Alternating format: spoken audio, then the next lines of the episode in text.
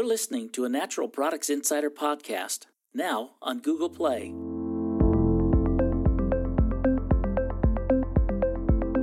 With Steve Myers, Senior Editor.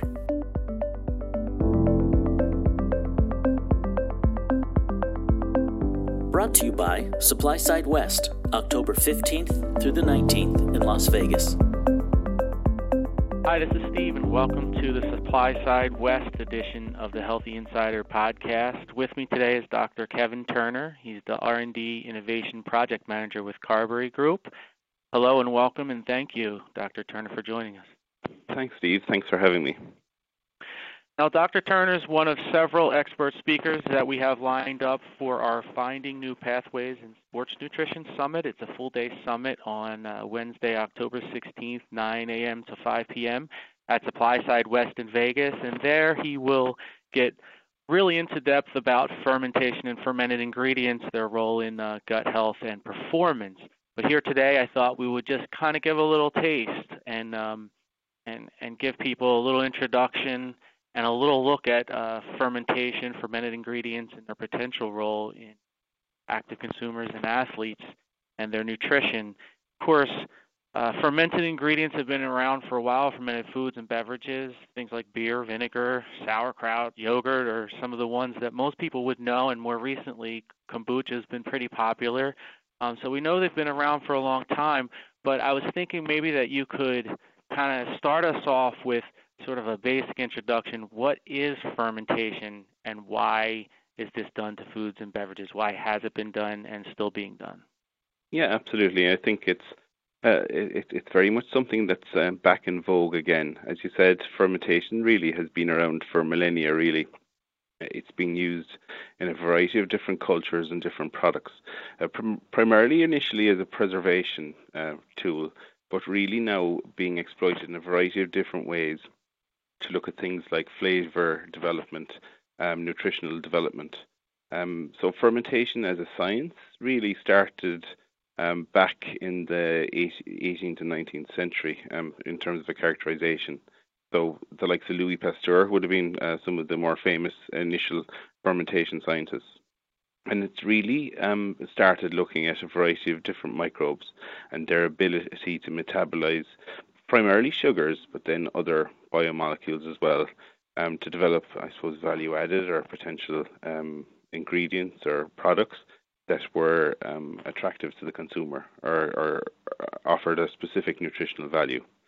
So um, initially, things like yeast would have been core to the, the early stage research that was being done, but that really has expanded and really looking at a variety of different microbes today.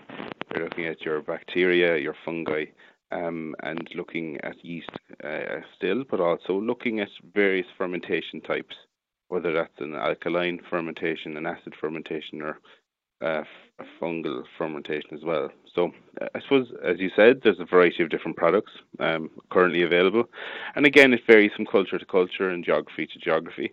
Uh, you have things like sauerkraut, as you mentioned, things like kimchi. Um, so for example, in Korea, um, and uh, and also um, kombucha, as you said, and kefir are, are, really really popular these days, and have really um, become part of the mainstream conversation around fermentation.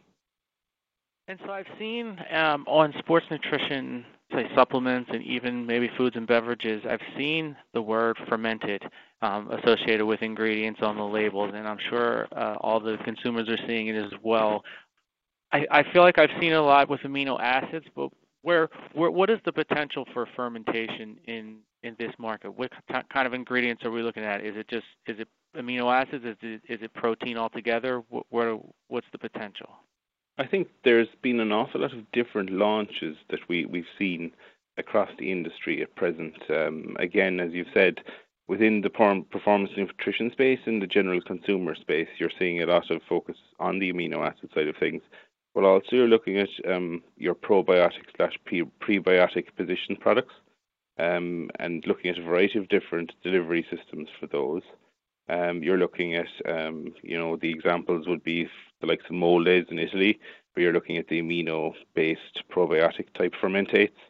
You're like types your iron vegan based product in Canada, for example, so that's a glutamine based um, fermentate uh, type product. You're also looking at uh, the likes of your um, STC Nutrition, for example, in France. They've got a vegan product again that's made from vegetable type protein, uh, where they're looking at fermentation as a means to bring out the the natural um, benefits of things like fibers or lactic fermentates or digestive enzymes. So I suppose there's a variety of different um, product lines. Um, if, for example, our own BiFePro product line um, uh, is something we've developed where we're looking at the high protein um, whey, uh, whey protein isolate, which is fermented, which again kind of has the dual um, effect where you're getting a high protein source, quality protein, and also having the prebiotic effect of the fermentation itself. So for that product, um, you're using what kind of microbe as um, for fermentation? Is it a probe? Yeah, for us, we're using a kefir-based culture um, for the uh, BiFePro whey, whey protein isolate.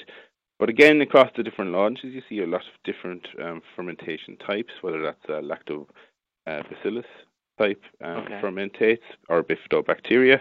Again, it varies from um, geography to geography and, and, product to product. But again, I think it's it's focusing on some key trends and key areas, particularly around the gut microbiome and gut health.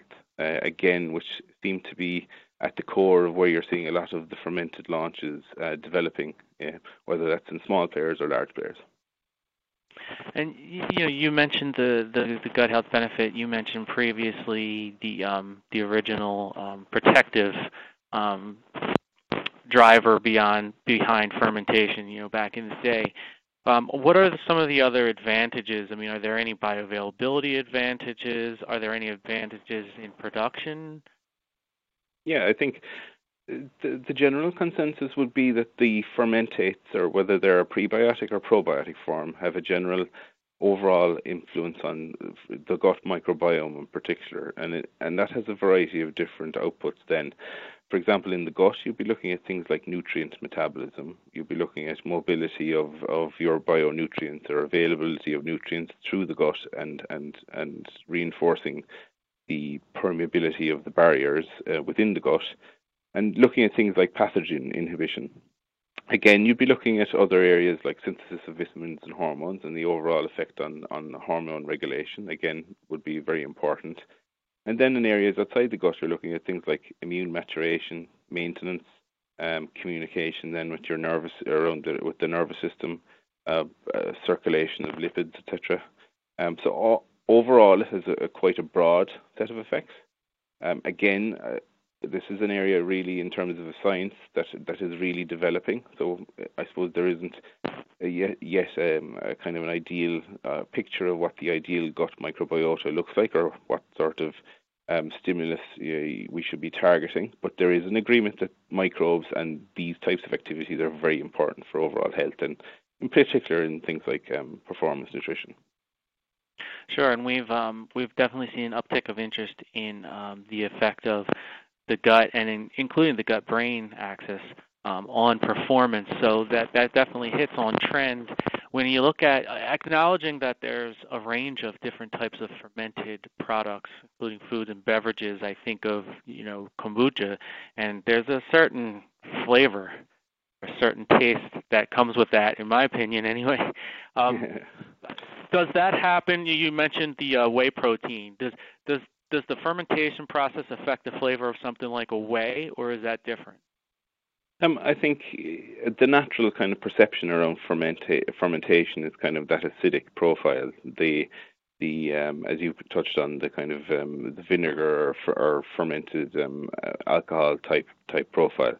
Um, I suppose what we see, for example, with the whey protein isolate is that we don't see a dramatic shift in the overall flavor um, profile of the protein itself. So it, it very much keeps intact the, the characteristic flavors of the whey protein. But I suppose we, from, from our perspective, we've worked extensively with our colleagues within our synergy flavors business to, to, to marry up, uh, I suppose, um, what would be considered good flavor um, matching uh, possibilities there with the with the characteristic kind of fermented notes that you you, you, you kind of touched on there.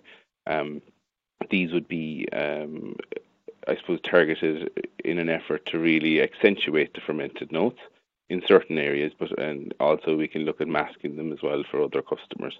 And I think that's what you're seeing across the, the board. I think in certain product launches, you're seeing um, people trying to, I suppose, accentuate the overall fermented um, perception of the product, and for some people that's very attractive, whereas others then it's probably a little less attractive, and they're looking for a more neutral or more traditional kind of taste profile.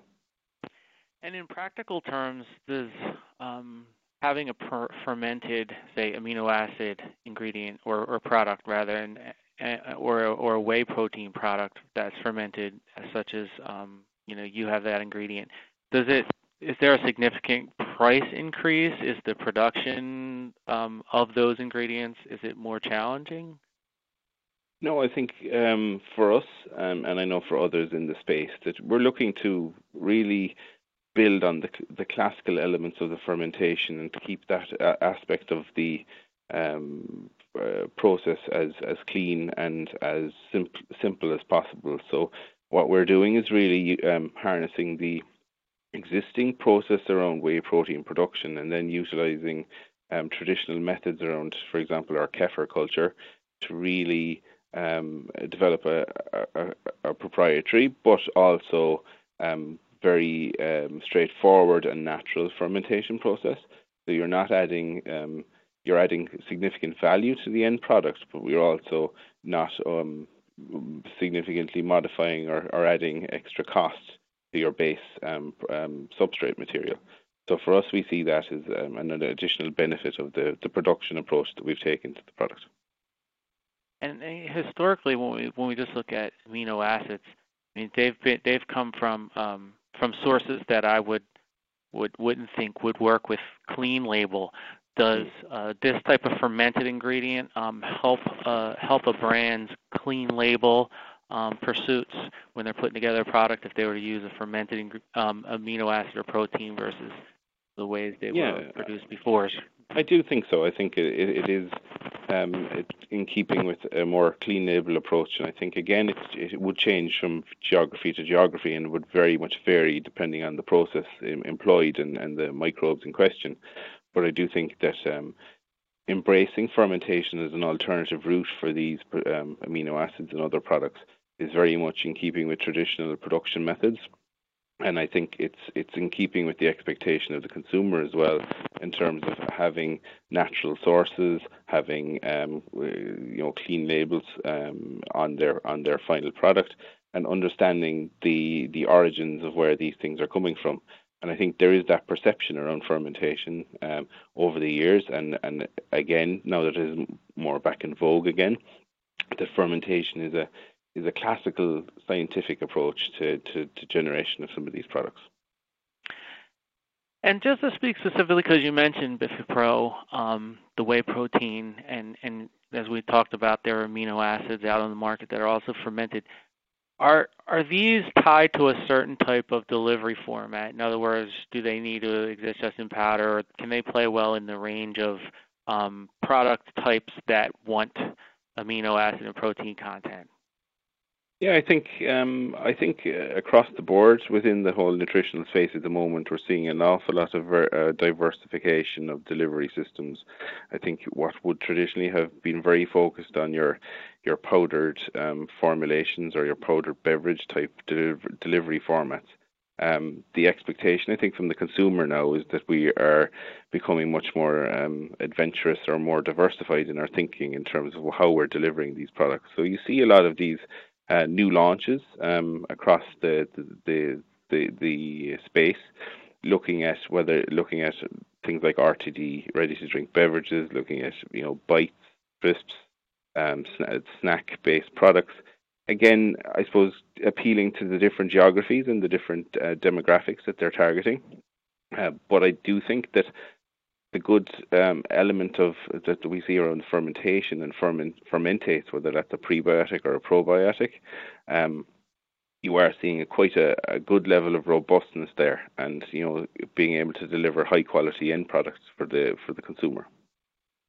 And you, you mentioned um, a couple of times that it's back in vogue, and you know we see definitely the demand from the consumer side as they keyed in on say gut health um, with the big probiotic explosion and and then kombucha and and, and kefir and and some of these other products. Um, so we definitely can see you know co- the consumer part of that driver. But was there a lot of uh, technological advancement that needed to occur in order to accommodate this uh, this new consumer trend? I I, I think um, it, it's very much been a case of harnessing a lot of good science that was traditionally there already, but also marrying that with um, some new approaches and new ways of of developing our technology, whether that's through screening of different microorganisms, looking at different um, powder delivery platforms, looking at um, different fermentation setups and ability to, I suppose, use newer, more um, diverse t- equipment types. Again, I think that's helped with the whole um, re-engagement with the whole fermentation space because it mm-hmm. it has allowed us to take what was already very solid foundations and to bring it up to the next level. And I think that's something that's continuing to happen and that we're going to see across the board, particularly as you move into areas now like more um, tailored nutritional options for people, um, specific uh, requirements from different um, um, demographics and specific requirements across different nutritional areas or the personalized nutrition movement. What, um, as someone who's worked in fermentation, where where do you expect to see this? How do you expect to see this area develop over the next, say, five, ten years, or what would you like to see it do? I I think um, that there will be an awful lot more emphasis on fermentation as a means to um, either modify or, or or work in harmony uh, with the gut microbiome and the overall microbiome. I think that as the understanding of the microbiome um, itself becomes more um, pronounced and, and, becomes more uh, clearer to the scientific community and to the, the players within the industry, I think that will lead to um, accompanying um, developments within the technology and within the types of fermentates and fermented products that you're going to see. So I think you're going to see a lot more emphasis on fermented ingredients. You're going to see a lot more emphasis on, on fermented foods and using uh, fermentations as a means to develop uh, flavor and uh, nutritional aspects for, for different cuisines. And I do think that the gut microbiome and the microbiome understanding is going to be critically important to that. Um, one of the key things that we, we, we see in the future is, as I touched on a little bit, is, is the move towards personalized nutrition or tailored solutions uh, for for the consumer. And I think understanding the gut microbiome and you know things like um, utilization of microbiome testing, um, new technology that's readily available in terms of characterization of, of people's gut health will will drive a move towards um, the uh, people embracing fermentation even more and things like your probiotic or prebiotic based products. Sure, and I, I'm sure you would agree that whether we're talking about the general industry in personalized nutrition or gut and performance nutrition, um, leaning more into the sports nutrition side as more of these ingredients and then finished products come to Absolutely. market with ferment fermented that we'll we'll probably really want to see some more research on on on the specific benefits that that'll um, that'll help whether the regular consumer or active consumer. Absolutely, I think um, particularly in areas like performance nutrition, into clinical nutrition as well, you'll see um, much more specific, targeted research programs looking at the specific benefits of um, these types of fermentates or fermented products particularly looking at the gut microbiome and, the gut brain axis and understanding the overall um, influence on uh, what I suppose what you could term a gut harmony or overall um, harmony across the microbiome. Yes, very good. Well, thanks for uh, giving us a look inside of the world of fermented ingredients and, and how it might impact uh, gut health and specifically performance nutrition. We look forward to hearing much more about this topic um, from you at SupplySide West in the Sports Nutrition Summit. Again, it's October 16th, 9 a.m. to 5 p.m. Um, check out supplysideshow.com for more information on that. And thank you, everyone, for tuning in to the Healthy Insider podcast. And thank you, Dr. Turner, for joining us. Thanks very much, Steve. For more award winning podcasts from industry experts, go to insider.com and click in the podcast section. You can also find us on Apple Podcasts by searching Healthy Insider Podcast. Hit subscribe to never miss an episode. To join the conversation about the supplement industry, leave a comment on the podcast's Twitter, Facebook, or SoundCloud accounts. This episode has been brought to you by Supply Side West, October 15th through the 19th in Las Vegas.